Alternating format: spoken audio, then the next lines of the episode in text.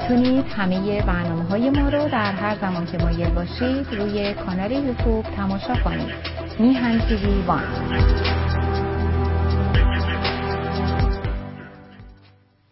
با درودی دوباره خدمت یکایک شما خوبان و نازنینان. سعید ببانی هستم در این روز چهارشنبه.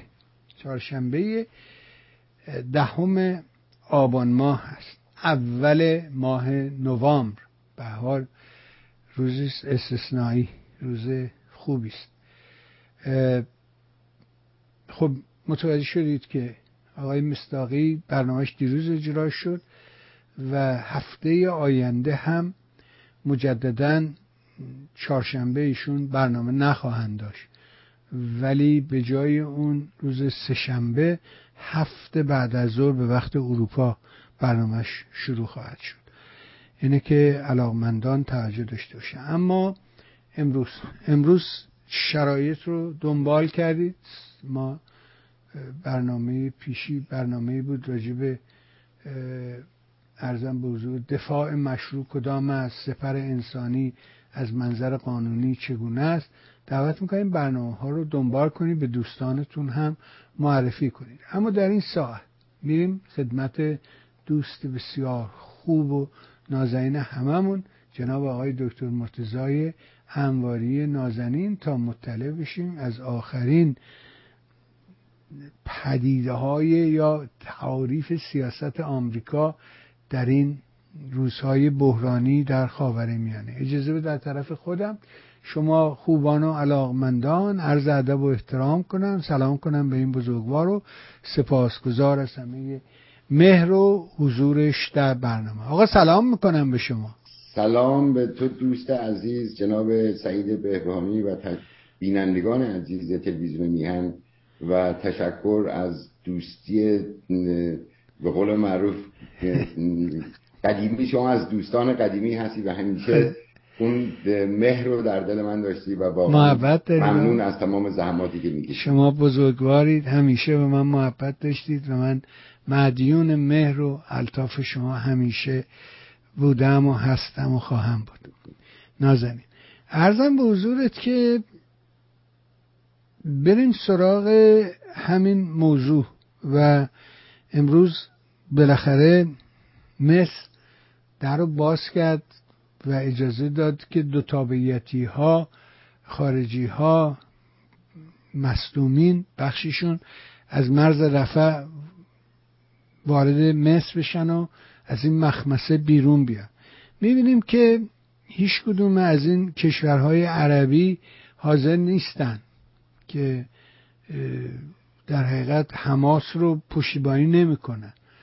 و تنها گذاشتن. مهمترین داستان قضیه خود نظام اهریمن حاکم بر میهنه نظام سید علی خامنه‌ای.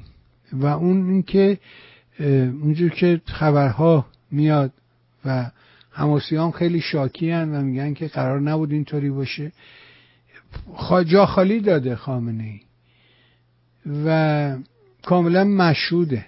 اما قبل از اینکه به جاخالی خامنه ای بریم و ببینیم که چرا این حرکت خب آخوندا مزورن.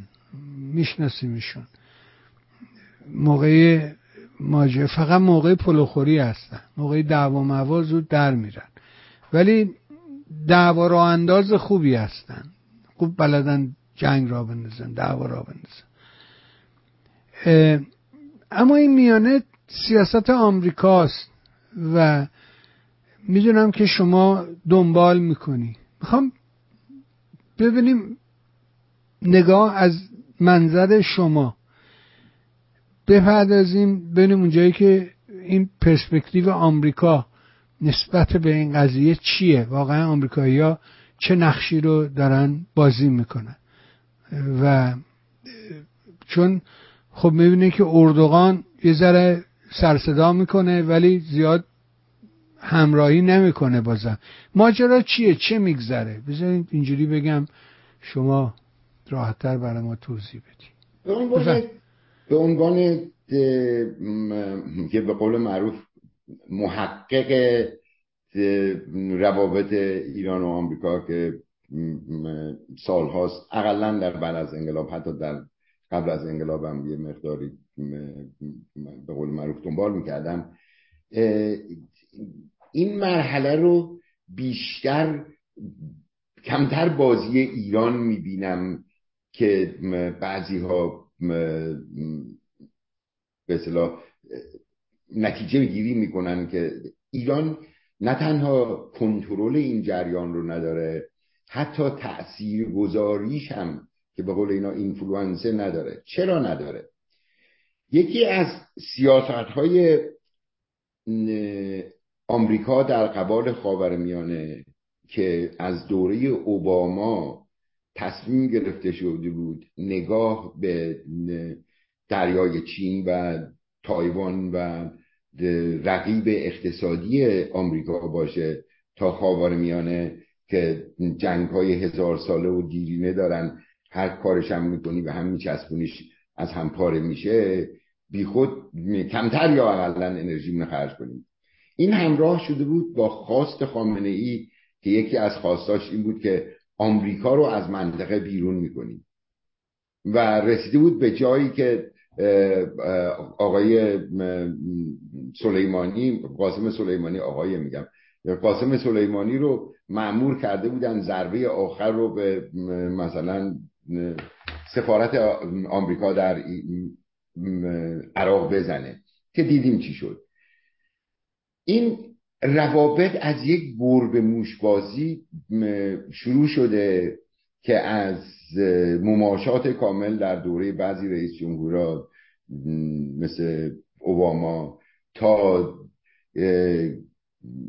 به تحریم های حد اکثری در دوره ترامپ و در دوره بایدن یک سردرگمی بزرگی در رابطه با مستقیم ایران هست که از مماشات به قهر به آشتی به میانگری به تقاضای کمک کردن نزن به ترسون که اینا هیچ معمول نیست در سیاست دنیا این نوع هشدارهایی که اشاره کردید. بلینکن و وزیر دفاع دادن. نگاه آمریکا یک مقدار به قول معروف تمرکزش رو از دست داده بود در خاور میانه و محوریت ایران رو دیگه در آشوب هایی که در خاور میانه اتفاق میافتاد زیاد عیب نمی گرفت برای که یه آرگومنت ایران استفاده می‌کنه چرا تو می‌کنی من می‌کنم؟ اینا زیاد نمی‌خواست درگیر این که چرا آمریکا کاری می‌کنه که مثلا ایران نکنه به خصوص برای جوانانی که می‌خواست قلب و روح اونا رو به فرهنگ غربی و آزادی آشنا کنه. ولی در این میان مسائل یک مقدار تغییر کرد. آمریکا مجبور شد در خاور میانه یک قبلا معتقد بود که یک بالانسی وجود داره. و اینم بزن قبل از که بگم بین جمهوری های آمریکا و دموکرات های آمریکا در مورد برخورد با خاورمیانه یک استراتژیک دیفرنس هست. یک جمهوری ها میگن اگر یک قدرت بزرگی در خاورمیانه باشه بقیه ساکت میمونن. دموکرات ها میگن اگر همه یک قدرت تقریبا مساوی داشته باشن balance of forces تعادل قدرت ها اون نظم وجود میاره. تعادل قدرت ها شکست خورده بود. به خصوص بعد از پیدایش جنگ روسیه و اوکراین که آقای بایدن رو مجبور کرد همون صلح ابراهیم که آقای ترامپ رو انداخته بود اونا باهاش مخالفت بودن مخالف بودن به راه بزرگترین برنامه خاور میانه آمریکا دوستی و به ایجاد ارتباط بین عربستان سعودی و اسرائیل بود. و این هدف باعث شده بود که انزوای ایران در این معادله بگنجه. چه از لحاظ اقتصادی چه از لحاظ خطری. دوستی عربستان با جمهوری اسلامی منافع بسیاری با عرب برای عربستان داشت که الان نتیجهش می‌بینیم. اگر این هوتی ها با ایران آشنا آشتی نکرده بودن اون بمب هایی که به اسرائیل میفرستادن به عربستان میفرستادن. ولی امروز می‌بینیم تقصیر کی بود کی بود کی بود من نبودم توی آمریکا و ایران و عربستان هست. آمریکا میگه اطلاعات موشکی هوتی ها رو از عربستان گرفتیم. داستان یه مقدار مفصل در اجرای این رابطه بازیگرانی که مخالف رابطه عرب و اسرائیل تکمیل بهتر شدن رابطه عرب و اسرائیل بودن. برای که ازش استفاده می‌کردن تنها کسی که بود جمهوری اسلامی بود. چهل و دو سال چهل سه سال حکومتی میگم که مردم. برای که این جریان فلسطین یک جریان داغدار مذهبی شده که در خیلی از کشورها تاثیر بزرگ مردمی داره. ولی حکومت هایی که به اصطلاح چهل و چند سال مرکزیت برنامه های سیاست خارجی خود را نابودی اسرائیل و دشمنی با آمریکا می‌دونستن در این بازی این حاشیه رساندن جمهوری اسلامی رو خودش به دست خودش اجرا کرد. حکومتی که چهل و سه سال داد می‌زنه. که اسرائیل نابود کردیم فلان کردیم در بزرگترین جشنی که یک شب در خیابونشون گرفتن فرداش جلو جمع کرد و رفت نشست تو خونه و روز خونیش شروع کرد که آی سه تا بچه مردن چهار تا بچه مردن بس کنیم. اومد یک بیانیه شورای عمومی سازمان ملل امضا کرد که سوای این که قانونی در دوره شاه ایران در زمان در سازمان ملل اسرائیل رو به رسمیت شناخته بود. در این بیانیه که ایران امضا کرد و عربان بشیدن اسرائیل رو به عنوان اسرائیل بردن اسم بردن و تقاضای آتش بس کردن و ایران اونو امضا کرد. حالا برای که جانمون موج سواری کنه این که عبداللهیان راه انداخته از این کشور به او کشور که این که حرف می‌زنه که اگه می‌دونه که نیروی صلح خواه که نمی‌خوان همین که بزنیم یه دفعه دیگه مقاصد آمریکا رو تکرار کنم یکی این بود که این رابطه رو برقرار کنه. این در رابطه برقرار یه اتفاق افتاد. اتفاق 15 مهر یا هفته اکتبر حمله وحشیانه حماس به اسرائیل حماس به اسرائیل افتاد. این یه مقدار معادلات عوض کرد. چهار تا برنامه اصلی مثل سیاست خارجی بایدنی بود که یک نشون بده حمایت می‌کنه از اسرائیل. دو حق اسرائیل می‌دونه که نمی‌دونم اون که حق که همین داره هر کشوری حق دفاع داره دفاع خودش داره در, در مقابل اصلا. ولی رسید به اون جایی که برم غزه آمریکا یک دفعه بازدارنده شد و برای که فشارهای سیاسی و درک دنیا رو از این می‌دونست که اگه یه دوزی برای یه خونه قایم بشه نمیری او خونه رو خراب کنی. یا می‌تونی دوز پیدا کنی یا بعدا نقشه می‌کشی دوز چجوری پیدا کنی. جدا کردن به اصطلاح همسیا هماسیا از فلسطینیا و از مردم غزه مسئولش اونی که حمله می‌کنه نه مسئولش و یه مقدار اون همه مزایایی که از لحاظ سیاسی و حمایتی که مزایای حمایتی که از اسرائیل در اوایل این بسا حمله شد داره یواش یواش با رفتار اسرائیل نسبت به مردم غزه داره یواش یواش از بین میره یعنی اون در ضمن جنگ گرچه ادامه داره ولی اون حمله وسیع زمینی نبوده و اون حمایت بزرگ حزب الله و بقیه نبوده و این جریان یمن هم فقط برای نگهداری حفظ سفر و صحه حکومت های مثل جمهوری اسلامی هم که بگن ما قدرتی داریم بعد از اینکه حماس سلاخی شد دیگه آره ولی اینا در حقیقت هرچی که از این قارقارک ها هوا می‌کنن اینترسپت میشه دیگه. یعنی ناوای آمریکا رو دریای سرخ اینا از طریق دریای سرخ میفرستن که اون در حقیقت روی اون منا... نشون بدن که روی مناطق توریستی مصر و اسرائیل می‌تونن موثر باشن می‌تونن موشک به اون مناطق بزنن. ولی هرچی تا اینجا فرستادن رو هوا ناوای آمریکایی شکارشون کردن. یعنی اصلا به نه به مصر رسیده نه به اسرائیل. من درست متوجه نشدم واقعا. یعنی بایدن اونجوری که اعلام می‌کنه حمایت نمی‌کنه از اسرائیل. چی؟ الان برای اینکه این نه حمایت می‌کنه اسرائیل. ولی اون خواست اسرائیل برای گسترده کردن این به حمله به مردم غزه و بزرگ کردن این دخالت بقیه کشورها خیلی مخالفه. برای که برنامه قبلیش بود که صلح اونجا را بندازه سر درد سرش توی خاورمیانه کم کنه بره کارش به چین و ماچین برسه. رقیب اقتصادیش برسه. اینا interrupt شده. حالا این interruption من فکر می‌کنم یک logic به قول دوستان پشت پرده می‌تونه داشته باشه. و اون logic پشت پرده این بوده که عربستان سعودی یک خواستی داشت در این به صلحی روابط به اصطلاح ترمیم روابطش خودش با اسرائیل اشکالی می‌گفت داره. و اون مشکل فلسطین بود. وقتی که با فلسطینی ها رفت آمد کردن و حرف زدن زیاد مشکلی نبود. از لانگ از اینکه دو دولتی رو به قول معروف تو استیت سولوشن رو قبول داشته باشه و یک مقدار حقایی که الان ندارن داده باشه. ولی خب گروه های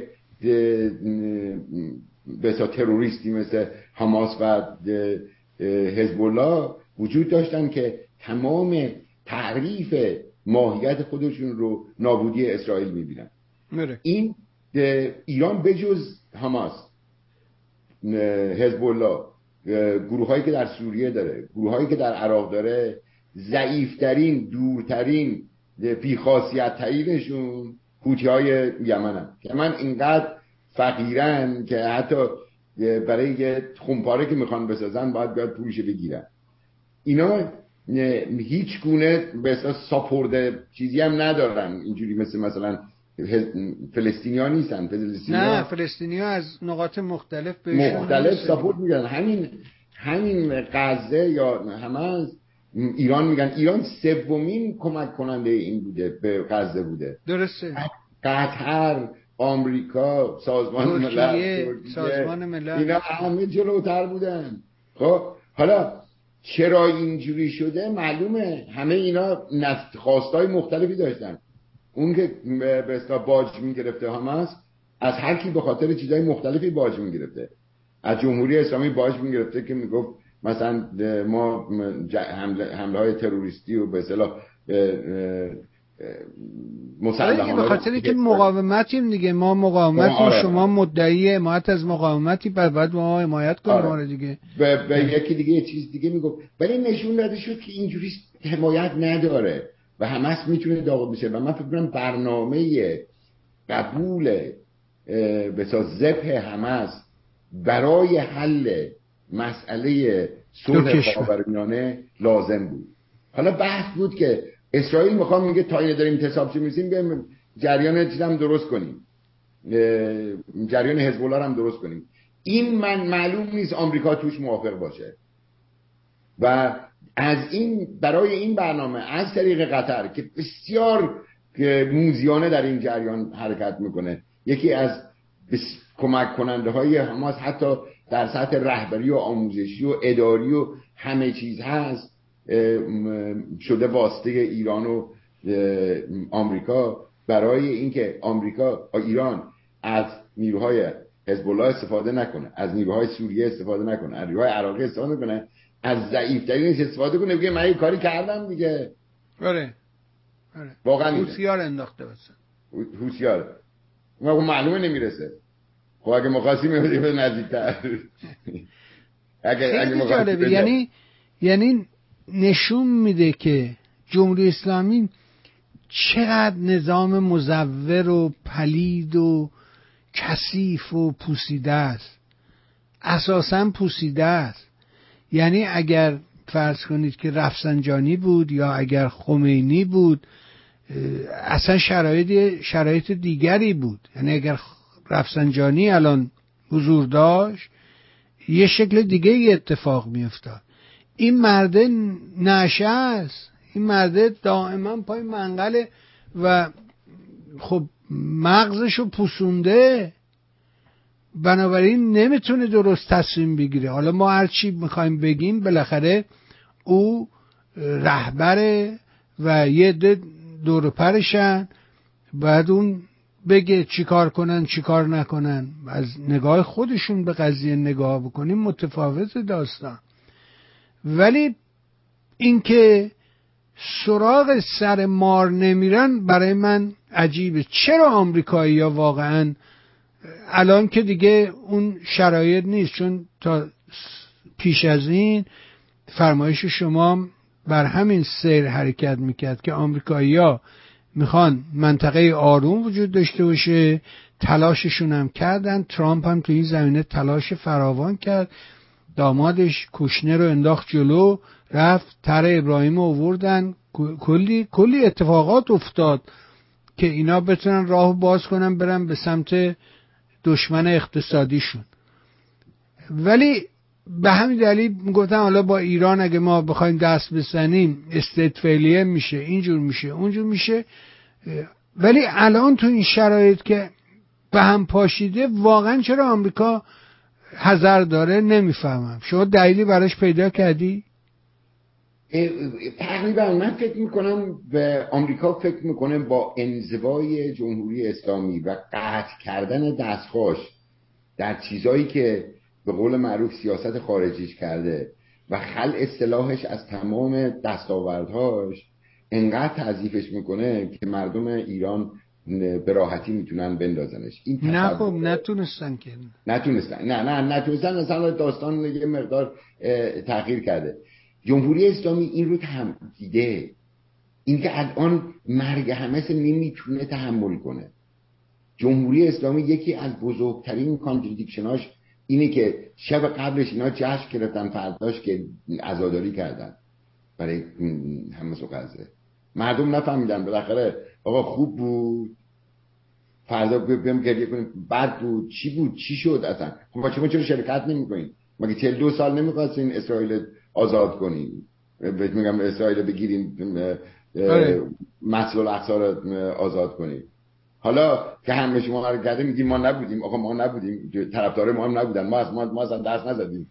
خب ای ای ای برای شما دیگه چیزی نمی‌ذاره دیگه. یعنی جمهوری اسلامی از توهی خاله شد. من فکر می‌کنم این سیاست گرچه ما الان می‌بینیم آقایون مثل قدیم ارز اندام می‌کنن ولی خرید اون ارز اندام دیگه دیگه نه برای دنیا نه برای مردم ایران نه برای ایرانیان داخل کشور نه برای خارج کشور پذیرایی داره. و این achievement movement اخیر به اضافه من فکر نمی کنم مسئله حجاب هست. من فکر نمی کنم برای اینکه اینقدر نادان هست که همین الان هم داریم ما می‌بینیم. یعنی با این جوی که به وجود اومده آی بچه ها رو کشتن آی بچه کشته شد آی اسرائیل زده بچه می‌کشه اسرائیل نمی‌دونم قاسبه رو این شاخ الان نشسته داره حرکت می‌کنه. و مردم یادشون هفته پیش اینا تو خیابون شیرینی بخش می‌کردن و چیز می‌زدن بچه های اسرائیلی مرده بودن. مردم اونا یادشون یه هفته پیش خیلی کمه. یعنی اینا شادی اینا این آدمایی که الان دارن میزن تو کلشون که بچه های مردن بچه های مردن می‌کنن. ببین برای مردم ایران مثل مردم آمریکا مردم اسرائیل و مردم فلسطین واقعا یکی هستن. ایرانی ها فلسطینی ها رو دوست داشتن. قبلا هم روابط با اسرائیل خوب بوده رابط های چی دارن؟ و مشکل ما نیست اون مسئله. گرچه مسئله نه اونو که تو شعاراشون همیشه گفت. نه غزه نه لبنان. اینو 88 هزار سال آره. پیشه گفت نه غزه نه لبنان جانم فدای ایران. و حالا امروز میگه هم غزه هم لبنان هر دو فدای ایران, ایران. آره امروز شعارش حتی به اینجا رسیده. اون می‌گفت نه غزه نه لبنان. جانم فدای ایران. حالا میگه هم غزه هم لبنان. هر دوشون فدای من بشن. این تفاوت کرد داستان. درست میگی. ولی بازم اینکه آمریکا نمی‌خواد. یعنی هنوز دنبال اینه که آرامش باشه نمی‌دونم استیت فیلیر نشه. تو این شرایط نمی‌دونم خیلی عجیبه. برای اینکه یکی از کارهایی که کردن تضعیف اقتصادی ایران در این چند روزه بوده. تضعیف اقتصادی ایران و به قول معروف نقد کردن پول سرمایه دارا و خارج شدن از بورس یه چیز بی سابقه است که مثلا 17 18 درصد در عرض بعد یا مثلا حتی چون 16 درصد 17 درصد بالاترینش بوده.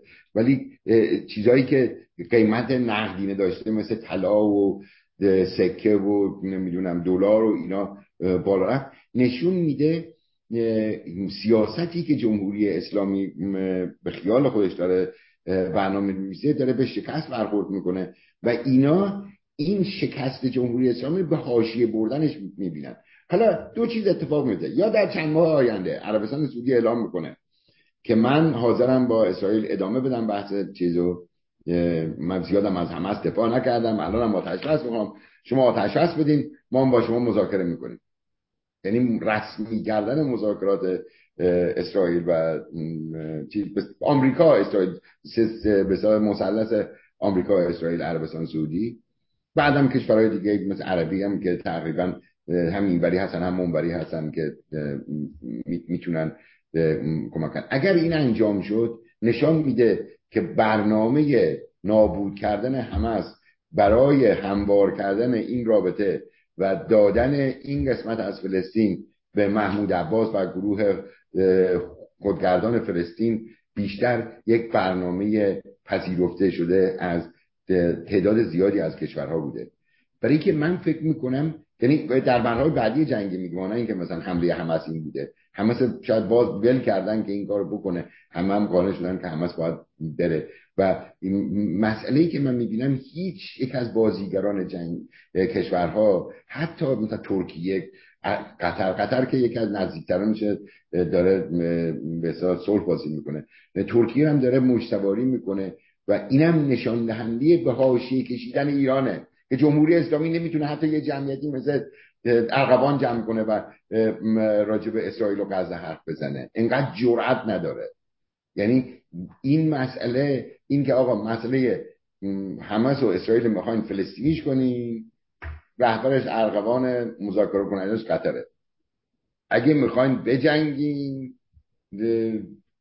که شما میگین ما نبودیم نیستیم ما دارن ولی آمریکا نمی‌تونه حمایت از اسرائیل رو تا اونجایی که کشتار به غیر نظامیان زیاد بشه حمایت کنه و فشار سیاسی تاثیراتی در انتخابات آینده آمریکا نداشته باشه. برای مردم آمریکا اینقدر مردن نگاه کردن تو تلویزیون مردن براشون فرق نمی‌کنه اسرائیل باشه یا فلسطین باشه. این افکار آره این کشدار شدن خیلی به ضرره. یعنی این تعلل اسرائیل و آمریکا که اینا وایستدن چون اسرائیل به نظر من باید سریعتر از این وارد می‌شد و این تعللش به ضرره. برای اینکه اینا این شاخ می‌کنن که آی بادم مرد بچه مرد بیمارستان زد اون زد. نمی‌دونم نمی‌فهمم. واقعا نمی‌تونم درک کنم که اون پشت چه میگذرد و چرا. چرا این تعلل برای چیه؟ من میگم تا دیروز می‌تونستم برای خودم همین فرمایشات شما رو تصویر کنم بگم آره اینا سیاست اینه که منطقه آرام باشه. بایدن نیاز به انتخاب شدن در دور بعدی داره بایستی که با آرامش داستان جلو بره و اینا برن به سراغ چین و جنگشون با چین. اما امروز که شرایط تغییر کرده این تعلل رو هنوز نفهمیدم. چرا؟ یا تا جایی که مثلا می‌بینیم که خب اینجا یه رسمی هست تو به بچه میگه استاپید استاپید دفعه سوم می‌زنی پس دستش. پدرسک نکنین کارو. یا به یه آدمی همطور میگی. ما دیدیم که هم وزارت خارجه هم پنتاگون هم کاخ سفید سه بار گفتن استاپید استاپید به ایران. ولی در همین حد فقط. چراشو هنوزم نفهمیدم. از وقتی که ما یه برنامه راهبردی یک کشور رو نگاه می‌کنیم حوادث نمی‌تونه به سرعت اینا رو همه چیز رو عوض کنه. حوادث تأخیر ایجاد می‌کنه. یعنی این نیست که مثلا من می‌خواستم برم مکه که حاجی بشم امروز مکه بسته نمی‌تونم برم سال دیگه هم نمیرم. اینجوری یعنی بهش نگاه نمی‌کنن. مسئله برنامه های به اصطلاح به حاشیه کشیدن ایران که ایران هم نمی‌تونه تحمل کنه به حاشیه کشیدن. یه برنامه استراتژیکه. درسته جمهوری اسلام یک حرک... جمهوری اسلامی حرکاتی می‌کنه که اونو دیسترب کنه. ولی وقتی که تستش می‌کنن می‌بینن عقب نشینی کرد. حالا اینا اگر هم برنامه ای داشته باشن برنامه های نظامی استافت به خاطر همین چی گفت استافت؟ گفت حزب الله حرکت نکنه لبنان قاطی نکنین. نه جمهوری اسلامی استافته. حالا ولی جمهوری اسلامی مش به اصطلاح طرفداران ولایتی داره که اونا رو چیکار کنه؟ گفت اونم یه بم میزن وسط هوا یکی میزنش میگن انصار الله زدن. حزب الله نداریم انصار الله داریم. ایران دلش می‌خواد یعنی می‌خواد برای مرد طرفداراش بگه من تو این دست دارم از جامعه جهانی میترسه. برای که نیروها دیده دیگه آمریکا و عربستان و که خودم روزا رفت آشتی با اون و اسرائیل و قطر و دوست دوست نزدیک ایران که نزدیکترین دوستان آمریکا شد اینا رو می‌بینه حساب خودش می‌رسه. جمهوری آمریکا هم قرار بود از خاورمیانه خارج بشه. الان بزرگترین نیروی دریایی که در تاریخ امکان داره در خلیج فارس ساخته. حالا ایران به قول معروف بازی در زمین ایرانه. آیا امکان داره جنگ بشه؟ آره امکان داره جنگ بشه.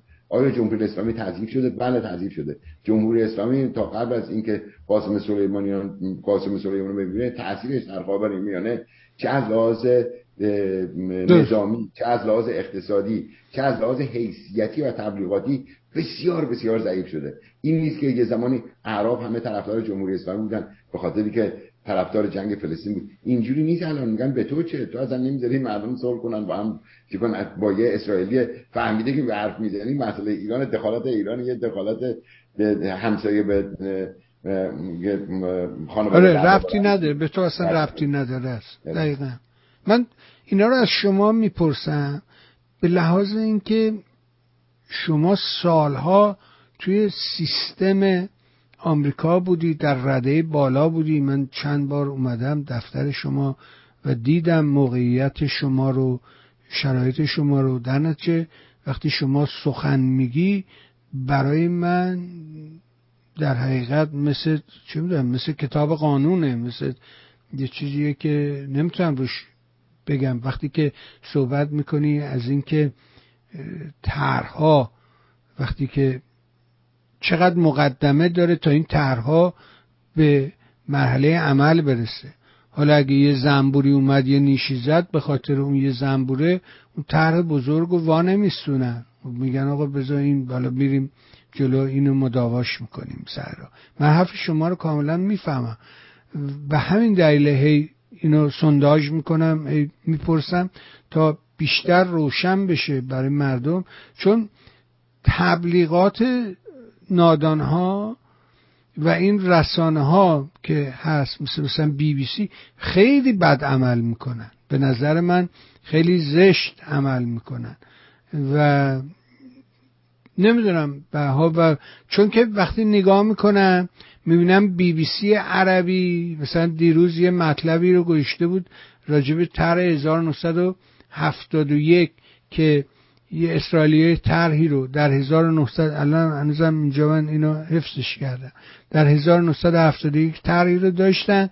اون موقع 1971 50 و چند سال پیش غزه فقط 250 هزار نفر جمعیت داشت. امروز غزه بالای دو میلیون نفر جمعیت داره. در اینجا میگه که سایت عربی بی بی سی دیروز عکس تفصیلات هم گذاشته میگه اسرائیلیا در هزار و اینو من از طریق گوگل ترجمهش کردم. اسرائیلیا در 1971 یه تر مخفیانه داشتن که کل غزه رو که اون موقع دویست و پنجاه هزار نفر جمعیت داشت رو به شهر العرش که در مصر که 45 کیلومتر با نوار غزه فاصله داره منتقل کنن. و شر ماجرا در حقیقت کندشه. ترشون هیچ وقت اجرا نشد چون که انگلیسیا ظاهرا جلوی طرح گرفتن. شما مثلا می‌بینید که این مطلبی رو که تو سایت عربی انگلیسی بی بی سی هست تو فارسیش اصلا شما پیدا نمی‌کنی هم چیزی رو. اینا نشون میده که بچههایی که اونجا هستن شاگردای فرخ نگهدار یه جوری دیگه نگاه می‌کنن به قضیه. همون اون اون برای من درد سره بگذاریم از این بگردیم به موضوع خودمون. بنابراین اون که من از فرمایش شما فهم کردم اینه که جمهوری اسلامی واقعا تو این ماجرا ترسیده و عقب نشسته. درست فهمیدم؟ باخته اصلا ترسیده عقب نشسته میشن نتایج باختیه که از لحاظ استراتژیک و از لحاظ برنامه های سیاست خارجی دراز مدت برنامه های تبلیغاتی برنامه های اقتصادی همه با هم شکست خورده و این تحمل نابودی یک دست دیگه که دارن می‌زنن دست همه دارن می‌زنن براش یک مقدار دشوار داده بیداد می‌کنه ولی این داده بیداد از ترس است. ترسش دیروز با آقای سلیمی که صحبت می‌کردیم میگفتش که یه بازی را انداخت اینجا گفت تو بشون من من میشم تو و اگر بودن چیکار می‌کردن؟ من گفتم که اگر قرار باشه که بزنن ایران رو من سه چهار تا نقطه رو می‌تونم سریع بگم که فرض کن فولاد مبارکه رو بزنه صنایع مثل سرچشمه رو بزنه و سه تا در حقیقت پتروشیمی بزنه کل اقتصادش میریزه. چون این سه تا مرکز فولاد مبارکه مثل سرچشمه و اون پتروشیمی که در جنوب هست و پتروشیمی که در عراق هست اینا واقعا منبع اصلی درآمد ایناست. چون که اینا الان این داستان نفت رو هم که ظاهرا مثل که به چین اعلام کردن که دیگه این داستان چین چی بود؟ گفتن نفت رو نخرستن گفتن چیکار کن؟ آمریکایی به چینیا چه پیشنهاد دادن در مقابل این نفت؟ در مورد نفت بایدن به خاطر اینکه می‌خواست قیمت نفت رو نگه پایین نگه داره و مسئله تورم رو در آمریکا اعدادش و تاثیرش و تاثیر بنزین که تاثیر بزرگی داره در تورم کم کنه. سرش و گردان ایران شروع کرد به چین فروختن با قیمت ارزانتری. و هم چین استفاده می‌کرد هم آمریکا استفاده می‌کرد همین باعث گرمی روابط شده بود. ولی الان مثل که آمریکا تصمیم گرفته جلوی تمام صادرات نفت غیرقانونی ایران رو بگیره و جلوی اون 6 میلیارد دلاری هم که نمی‌دونم دیگه چقدرش مونده باشه. هر روزی چند صد میلیون دلار ازش کم میشه. به ایران نرسه. اینا داستان. ولی به بستگی داره اینا بخوان چی کار کنن؟ حمله اگر حمله ای باشه که بخوان حکومت بندازن فرق می‌کنه با اینکه جواب پله پله یک رفتار ایران بدن. الان آمریکا جواب پله پله میده. اونا میرن مثلا یه بیسی می‌زنن این یه بیسی می‌زنه. مثل که به هم اختار میدن نکن نکن. به قول معروف افزایش نردبانیه. ولی یه یه جایی می‌رسی که بحث جدی میشه. در دوره ترامپ مثلا میدیا و بقیه جاها هم گذاشتن. پنجاه و سه که مرکز رو برای هر کدامشون چندین ده, ده سناریو برای زدنشون درست کردن. یعنی مسئله کجا رو بزنن بستگی داره که چیکار نتیجه چیکار باشه. اگر رفتاری که ما می‌بینیم در غزه است بخوام به شهرها هم بکنن که هیچ بسیار ایرانی از این جریان حمایت نمی‌کنه. باید اگر بحث سیاسی هست مسئله تمرکز بر حکومت و شاید مراکز اقتصادی حکومت باشه. ولی برنامه هست. شما آره، ببین الان اعتماد آنلاین یه مطلبی رو منتشر کرده که حسن روحانی رئیس دولت 11 و 12 در دیداری که با اعضای شورای مرکزی حزب عدالت توسعه داشته برای اولین بار درباره وقوع جنگ با آمریکا در دولت خودش افشاگری کرده. به گزارش سایت حسن روحانی او با, با بیان اینکه در دولت دوازدهم در سه مورد تا مرز جنگ پیش رفتیم می‌گوید روزی که پهپاد آمریکایی ها در خلیج فارس هدف قرار گرفت دوره ترامپه که آمریکایی ما رو تهدید کردن پیام های مختلفی مبادله شد به طور حساب شده جلوی جنگ گرفته شد. یعنی چی به طور حساب شده؟ یعنی اینا چه باجی دادن؟ و چی گفتن که ترامپی که میگن اینجور و اونجور حمله که بار دوم پس از حمله به آرامکو بود که آمریکایی ها ما را متهم کرده. مورد سوم بعد از شهادت همین که شما اشاره می‌کنی. شما تو فرمایشت به همین نقطه اشاره کردیم مورد سوم بعد از شهادت سردار قاسم سلیمانی بود که باید به آن جنایت بزرگ آمریکا پاسخ می‌دادیم. آنها می‌گفتن اگر به نیروهای ما حمله کنیم ما 52 نقطه ایران را مورد حمله قرار می‌دهیم. اما ما با این الاسد را هدف گرفتیم که طرحی برنامه ریزی شده بود. در مجموع توانستیم در سه مرحله از جنگ با آمریکا در دوره ترامپ عبور کنیم. خب عین الاسد هم می‌دونیم که پایگاه خالی بود دیگه. یعنی چی بود خبر داده بودن. چند ساعت پیش خبر داده بودن.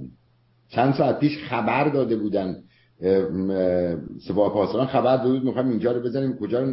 مشخ... مشخصات هم داده بودن. که نباشن. یکی دو دو نفر باور نکردن باشن زیر زمین کار می‌کنن گفتن تخلیه کنید مثل صداش اذیت می‌کرد. بلا هیچ ضرر چیزی نداشت. چند نفر فقط به خاطر صدای بمب که در اون اطراف بودن تقاضای پی, پی تی کردن. که مخصی سلامتی. تست برگشتن سر کارشون بند یعنی هیچ صدمه به هیچکی نزدن در حقیقت. خودشون اعلام کردن با آمریکایی‌ها که ما می‌خوایم اینجا رو بزنیم. اونا هم گفتن بیا بزن. خودت بعد می‌خواستن این کار بکنن هواپیما هم زدن. که فکر کنن که مثلا جنگ بوده مثلا یه چیز ساختن بعد هواپیما هم زدن. آره هواپیما اوکراینی رو که من اصلا باورم بر اینه. چون من اون روزی که این اتفاق افتاد بران هوک داشت اینجا صحبت می‌کرد. من بارها این داستان رو تعریف کردم که اینا همه قصهشون این بودش که و یک خبر فیکی که ساعت سه و بیست سه و چل دقیقه فلش نیوز زد رادیو و من و آقای گوهرزاد همراه هم بودیم. رادیو روشن کرده بودیم. داشتیم گوش می‌دادیم. فلش نیوز زد که چهار تا فایتر آمریکایی از امارات به سمت ایران حرکت کردن. و دو بار این خبر رو اعلام کردن. خبری بود که اصلا نه fighter ی رفت نه fighter ی اومد. نمی‌دونم چرا این خبر رو گفتن. ایرانی ها از این خبر استفاده کردن. هواپیما اوکراینیا رو زدن که بگن که آم... یعنی فکر می‌کردن fighter ها آمریکا داره میاد. اینا بعدا میگن آ اینطوری شد اونطوری شد این زف اون بالا شد این پایین شد. ما زدیم. در حالی که fighter ی در آسمان ایران نبود و همه چیز قلابی بود و اینا دستشون رو شد و برای همین هم گیت شده بودن اصلا چی بگن؟ نداشتن حرفی بزنن. و همین دلیلم تا 48 ساعت هی بالا پایین می‌کردن. ظریف هم اومد گفت اگه از به من بگین نمی‌تونستن به اونم نمی‌تونستن راستشو بگن. و من این خبر رو چون خودم از رادیو واقعا شنیدم که گفت چهار تا فایتر حرکت کرد. دو بار این خبر اعلام کرد. ولی تو اخبار ساعت شیش و نیم و اینایی که تلویزیون NBC پخش می‌کنه. هیچ سخنی از این پرواز چهار fighter نبود. اصلا fighter ی در کار نبود. این هم بازیایی است که اون پشت انجام میشه. یه عده آدم بیگناهی کشته میشن. بذارین برگردم به موضوع. وقت شما رو زیاد ضایع نکنم. عاقبت این جنگ در وضعیت داخل آمریکا وضعیت بایدن چگونه خواهد با توجه به این انتخاباتی که در کنگره هم شد و بالاخره یه رئیسی رو انتخاب کردن. این وضعیت این رئیس Republic House چیه؟ برای اینکه صحبت دیگه صحبت از اوکراین هم اصلا نیست. هیچ صحبتی از اوکراینی. قرار بود که بودجه در اختیار اوکراین قرار بدن. بعد گفتن یه بودجه میدیم به اینا. بعد چی شد؟ اون به کجا رسید؟ اون چیه داستانش؟ بایدن خیلی علاقه داشت این جریان اسرائیل رو گره بزنه به جریان اوکراین. و درست هم میگه. میگه داره یه خطی ایجاد میشه که به شرق و غرب و در این جریان روسیه دخالت داره در جریان ایران و حماس و حتی در این, در این مورد در مورد ترکیه. و این رو می‌خواست به هم گره بزنه. مایک جانسون که اسپیکر یا سخنگوی جدید مجلس آمریکاست و جمهوری خواهه با این مخالفه. و من فکر می‌کنم طرحی دادن اینا رو از هم جدا کنه. و اگه جدا کنه جمهوری خواه می‌خوان به اسرائیل کمک کنن ولی نمی‌خوان زیاد به اوکراین کمک کنن. و این بحث باعث میشه که یک مقدار شکاف های سیاسی زیاد شه. ولی در مورد اینکه چه اتفاق میفته چون این یک زخم اسرائیل و حماس یک زخم چندین سالی فلسطینی است وقتی باز میشه معمولا بعدش بسته میشه و یه سکوتی هست.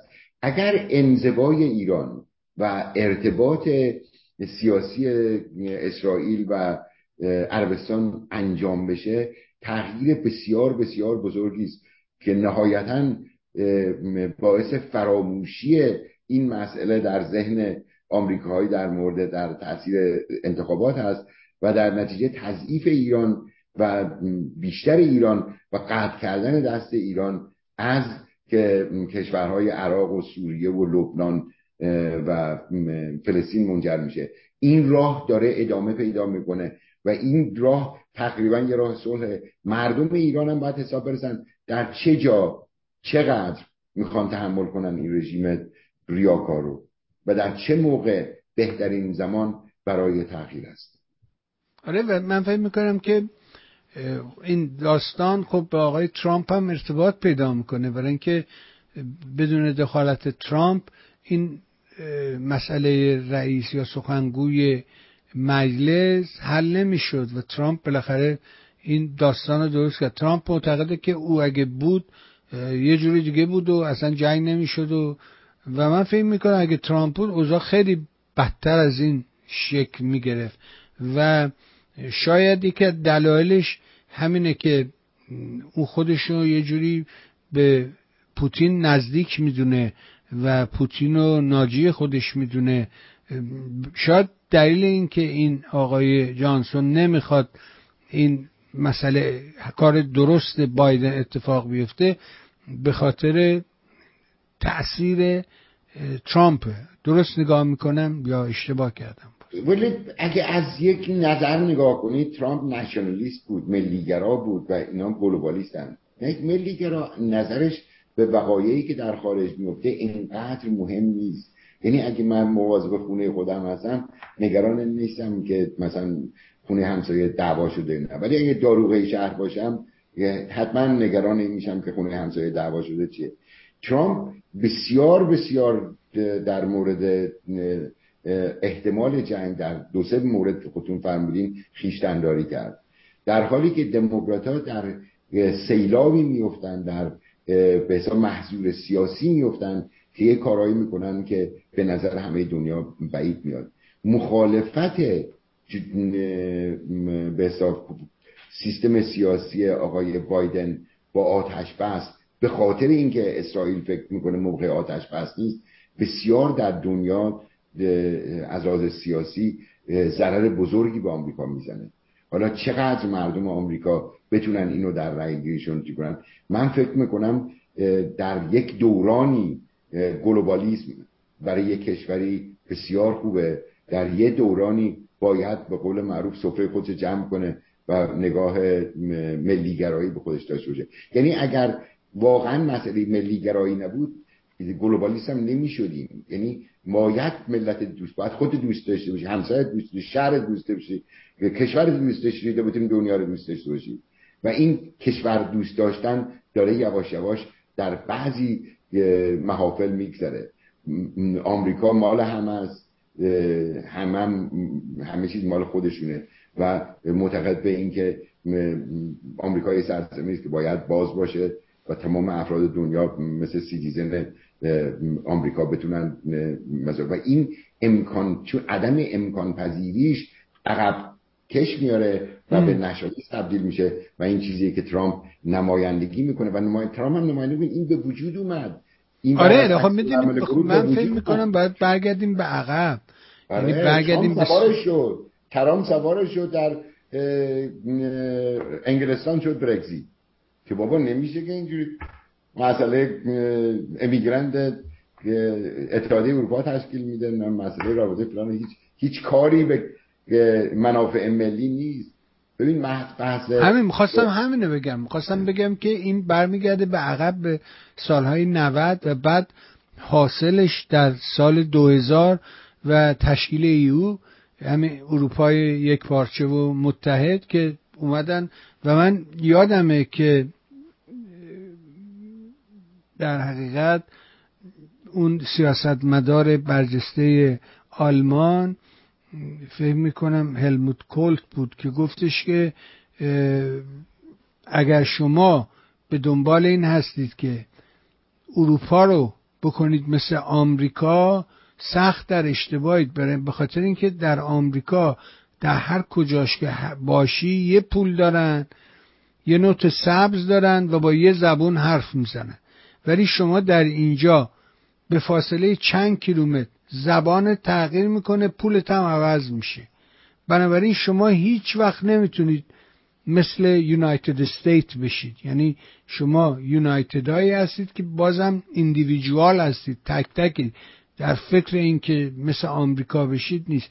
و این در حقیقت این خامی این طرح بود که به اینجا رسوند که داستان برکسیت پیش اومد. اونا گفتن که ما چرا باید تو اون اون دیگری رو بدیم؟ ما چرا باید اینجوری بکنیم اونجوری بکنیم؟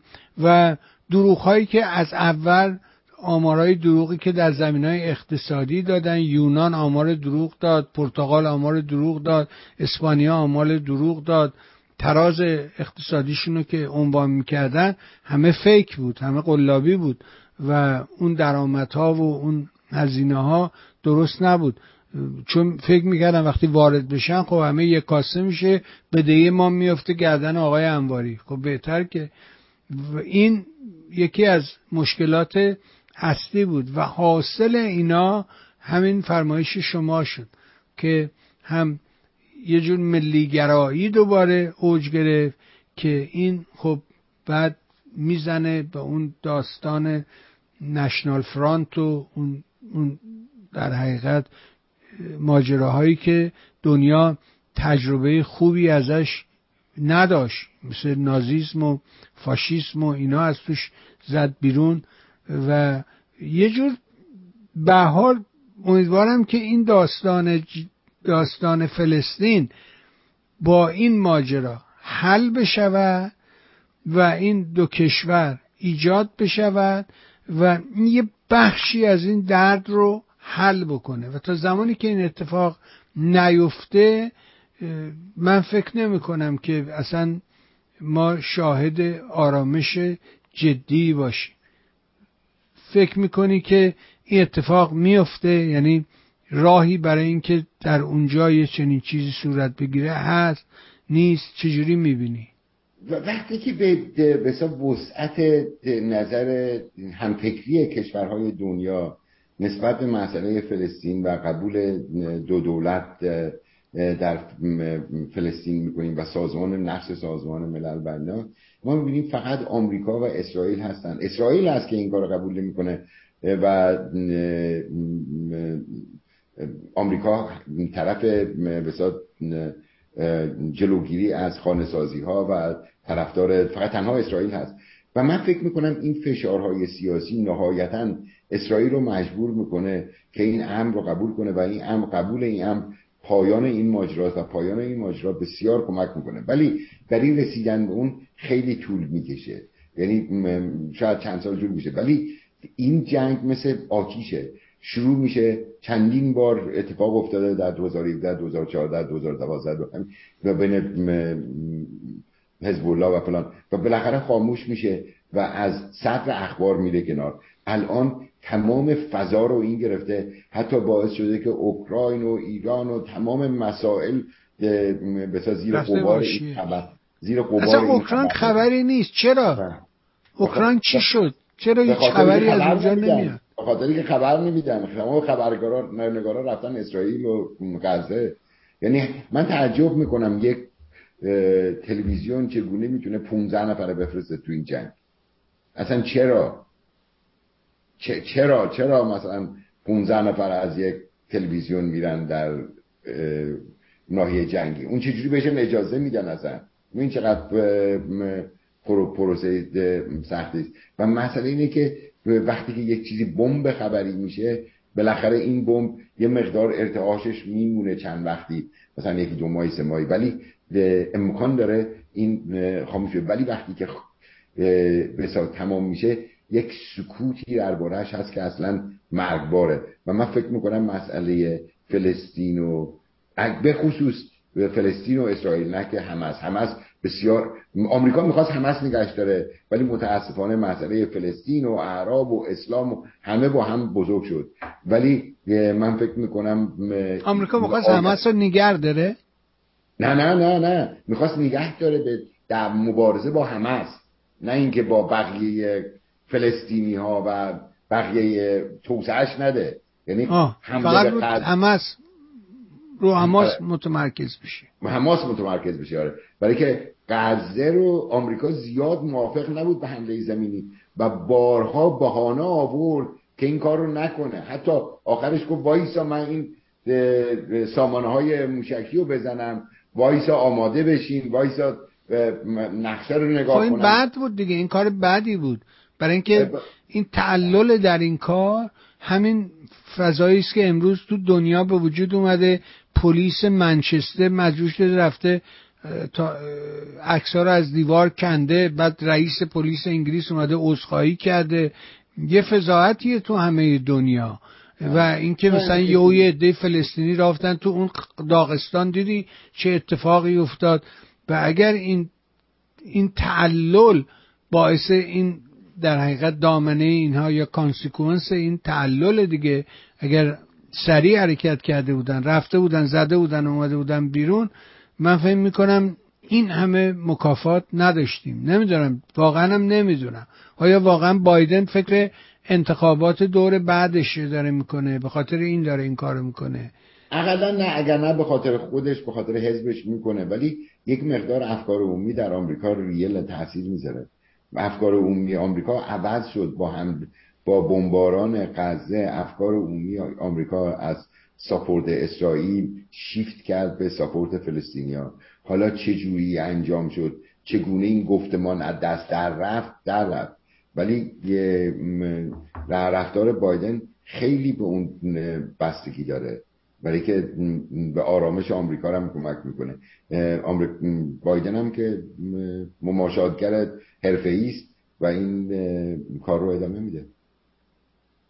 نه فکر می‌کنم این تعللشون خیلی بد بود. یعنی خیلی خیلی خیلی کارو به ضرر تموم کرد و شما به درستی داری میگی این اصلا شیفت کرد. از حمایت اسرائیل چرخیده الان شده حمایت از مردمان مظلوم نمی‌دونم فلان اینا. نمی‌دونم چه اتفاقی در پیش است ولی هر آنچه که داره اتفاق میفته اون چیزی که معلوم معین روی صفحه است نقش مزورانه جمهوری اسلامی و من فکر می‌کنم حماس آینده ای ندارد. یعنی باید حماس رو حذف کنن اگر این ادامه پیدا بکنه فکر می‌کنم که باز هم به ضرر همه خواهد بود. چی فکر می‌کنی؟ فکر می‌کنی حماس میمونه میره؟ چی می‌بینی بعد از من فکر می‌کنم توافق همه برای رفتن حماس مشترکه. و حماس هم تقریبا رفته. برای که دفتر حماس در ترکیه که بسته شده در قطر هم دائما تحت رفت آمد قطری هاست و از لحاظ اینفراستراکچر و مالی هم در این مدت تمام منابع مالیش قطع شده و این نیست که کشورها به راحتی بدونن. متاسفانه اینقدر قطع شده که پولی که به فلسطینی ها میدن و تقسیم بر مردم فلسطین میشه و قسمتیش به علت دو میلیون شهروند غزه به دستشون می‌رسه اونم نرسیده. یعنی می‌خوام بگم انقدر منابع مالیشون. یعنی در ورشکستگی کامل و ناتوانی تعداد زیادی از سرانش مردن تعداد زیادی از مسائل مخابراتش کامل کامل نابود شده و خیلی از طرفداراش هم که فقط بر اساس احساسی اومده بودن این جنگ رو می‌بینن میگن این چه کاری بود کردیم و بس. همه طرفدار به اصطلاح آتش بس شدن. مردم غزه طرفدار آتش بسن در حالی که حماس نیست. و این نابودی حماس رو تقریبا رقم زده. و جایی ندارن برن و حرکت بزرگی دیگه نمی‌تونن بکنن. منم فکر می‌کنم حماس داستانش تمومه و جالبی داستان کشورهای عرب هستند که می‌بینی که همه ساکتن هیچ صدایی نمی‌کنن مثل گذشته رفتار نمی‌کنن. و امیدوارم که ظرف چند روز آینده بالاخره این تکلیف این جنگه مشخص بشه. بگه اگه همینجوری میگم باز چند بار تکرار کردم اینجوری ادامه پیدا کنه به ذره همه خواهد بود. امیدوارم بالاخره یه جوری این بره جلو و حماس رو بیرون کنم. جالب اینه که هیچ کس هم حاضر نیست اینا رو بپذیره. یعنی می‌بینی که مصری ها در رو باز نمی‌کنه امروز فقط گفته کسانی که دو تابعیتی هستن خارجی هستن اونا می‌تونن از مرز رفع عبور کنن اونم با سختی و مکافات و مشقت. و هیچکس راشون نمیده. بیچاره این مردمی که اونجا گیر این دام افتادن و راهی هم براشون نیست. و نمی‌دونم آیا اسرائیل این مناطق شمالی رو دوباره شهرکسازی خواهد کرد چه خواهد کرد هم هنوز من تصوری براش ندارم. نگاه شما چی؟ فکر می‌کنی چیکار می‌کنه؟ پس میشنه اسرائیل؟ یکی از مشکلات مرزهای اسرائیل و فلسطین عدم خطکشی به قول تعیین مرزهاست و این باعث شده یک قسمتی در هر گوشه کرار اسرائیل نیروهای سازمان ملل باید بیان اونا رو محافظت کنن. و اسرائیل شهرسازیش رو ادامه میده. در این حمله تروریستی حماس به اسرائیل یک مقدار این شهرنشین های به اصطلاح اسرائیلی در نواحی مورد دسپیوت ضرر دیدن. من فکر می‌کنم حتی خواست اسرائیلی ها برای اونجا رفتن و زندگی کردن کمتر شده. و در داخل اسرائیل عدم به موافقت مردم با دولت حتی باعث حفرهای اطلاعاتی شده که به نظر میاد این جریان یکی از ناباوری داستان حماس از طرف نیروهای اطلاعاتی اسرائیل که از قطر از مصر از آمریکا بهشون گفته بودن شده. با اینکه فکر می‌کردن که نتانیاهو داره دسیسه می‌کنه که به اصطلاح اوضاع بین خود خودش بچرخونه. من فکر می‌کنم عدم توانایی سیستم برای جلوگیری از این این دولت اسرائیل رو ساخت می‌کنه. یک دولت ملایمتری به کار میاد و اون دولت ملایمتر فشار بین المللی رو حتما بیشتر حس می‌کنه و آمریکا فشارش رو بیشتر می‌کنه برای تعیین خطوط و این تعیین خطوط بسیار کمک می‌کنه. کم خرج یک میلیارد دلاری سازمان ملل که به دوش تمام کشورها هست کم میشه. هم این اختلافات شهرسازی که واقعا مشکل بزرگی ایجاد کرده. و احتیاج نداره این کار بکنه. بشه واقعا. من فکر می‌کنم این تعیین خطوط و قبول دو استیت امکان پذیر با تغییر حکومت به راستگرای افراطی اسرائیل و اونم کارش تمومه من فکر می‌کنم بله. بعد از این ماجرا نتانیاهو هم از صحنه بیرون خواهد رفت ولی یه داستان دیگه ای که برام جالب شما مختصر اشاره کردی نمی‌خوام زیاد وقت تو بگیرم ولی جالب رفتار حزب الله هیچ صدایی از نصرالله رو در نمیاد فقط یه ویدیوی دو ثانیه‌ای ازش هست. یعنی چند ثانیه میاد از جلوی دوربین رد میشه. همین. این چیه؟ چرا اونا هیچ حرکتی نکردن؟ حزب الله واقعا نیروی سیاسی بزرگی در لبنان بود و تصمیمات خارجی و تاثیرات تصمیمات بزرگ لبنان دخالت داشت. بعد از این انفجار سیلو آبروریزی نگهداری مواد انفجاری حزب الله توانایی های می‌دونید که در دوره بعدی 16 از مجلس از دست داد. توانایی قدرت سیاسیش بسیار کم شده و لبنان در حالتی است که نمی‌تونه نمی‌خواد نه مردمش نه اقتصادش نه حکومتش این جنگ رو گسترش بدن. و جمهوری اسلامی و آمریکا هم و اسرائیل هم پوزیشن این که معیار این که جمهوری اسلامی می‌خواد در این جریان دخالت کنه یا نکنه شرکت حزب الله اگه شرکت حزب الله باشه که حتما دیگه جمهوری اسلامی و برای که اونا بدون اینا آب نمی‌خورن. اینی که راهی به جز آچمز برای نصرالله نذاشته. حسن نصرالله. حسن نصرالله قایب شده. تازه آمده از کنار پرچم اینا پشتش کرده به دوربین رد میشه این شده چیز. البته جمعه قراری یه سخنرانی بزرگی کنه.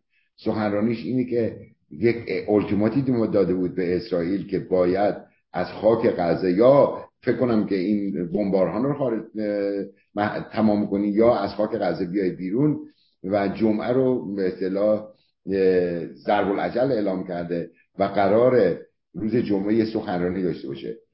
با توجه به موازی که جمهوری اسلامی گرفته در مورد این جنگ فکر نمی کنم حزب الله پیام بزرگی داشته باشه.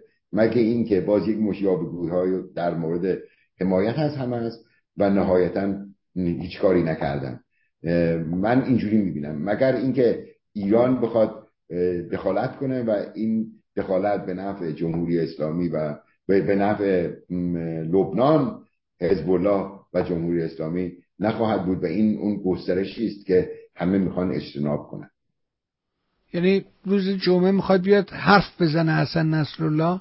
بله بله یه پیام داره. روز روز به اصطلاح گفتگو با پابلیک داره به قول معروف. چی میگن بهش؟ خب press conference داره. press conference داره. نمی‌دونم. پس منتظرشیم تا جمعه و ببینیم که در جمعه این چه خواهد آقا خیلی ممنون. سپاسگزار از همه مهرت محبتت و لطفی که داری و اجازه میدی که گاهی ما مزاحم شما بشیم و از تجربه و دانشت استفاده کنیم. مثل همیشه برای خودت عزیزانت خانواده محترم و گنقدر همسر بزرگوار از صمیم قلب آرزوی بهترین دارم. ممنونم جناب سپاسگزارم. خیلی من مرسی. بها شنیدیم فرمایشات آقای دکتر مرتضای انواری نازنین رو. امیدوارم گفتگوها کمک کنه به ما. خارج از حب و بغض و کینه و تنگ نظری مسائل رو دنبال کنیم و فکر بکنیم برای میهنمون. میهن اشغال شده ما. و اینکه باز هم تکرار می‌کنم. جنگ به ذات بد نیست. جنگ پلیس و سارق چه بدی داره؟ کانسیکونس که مسئله داره. و فقر فحشا خرابی خب اینا چیزیست که از زمان حضور جمهوری اسلامی تو میهن من هر روز داره اتفاق میفته کشتار هر روز داره اتفاق میفته. بیگناهان کشته می‌شوند. بهداشت وجود ندارد. ما شاهد بودیم در دوره کرونا. مردم رو قربانی کردن. خودشون نه مثل رهبران حماس که میلیون دلار خرج می‌کنه ظرف یه هفته. نه خداشون بهترین واکسن ها رو از سراسر دنیا می‌گیرن بهترین داروها رو براشون میارن ولی مردم گروگان ها و ما هیچ راهی نداریم جز دست در دست هم نهیم به مه و میهن خیش رو از این ورته بیرون بکشیم. از اینکه دنبال کردی از تو نازنین هم سپاس گذارم برای شما خوبان و نازنینان نیز مثل همیشه آرزو می‌کنم روز و روزگار اونجوری که دلتون می‌خواد براتون باشه. با تشکر از شما. ممنون.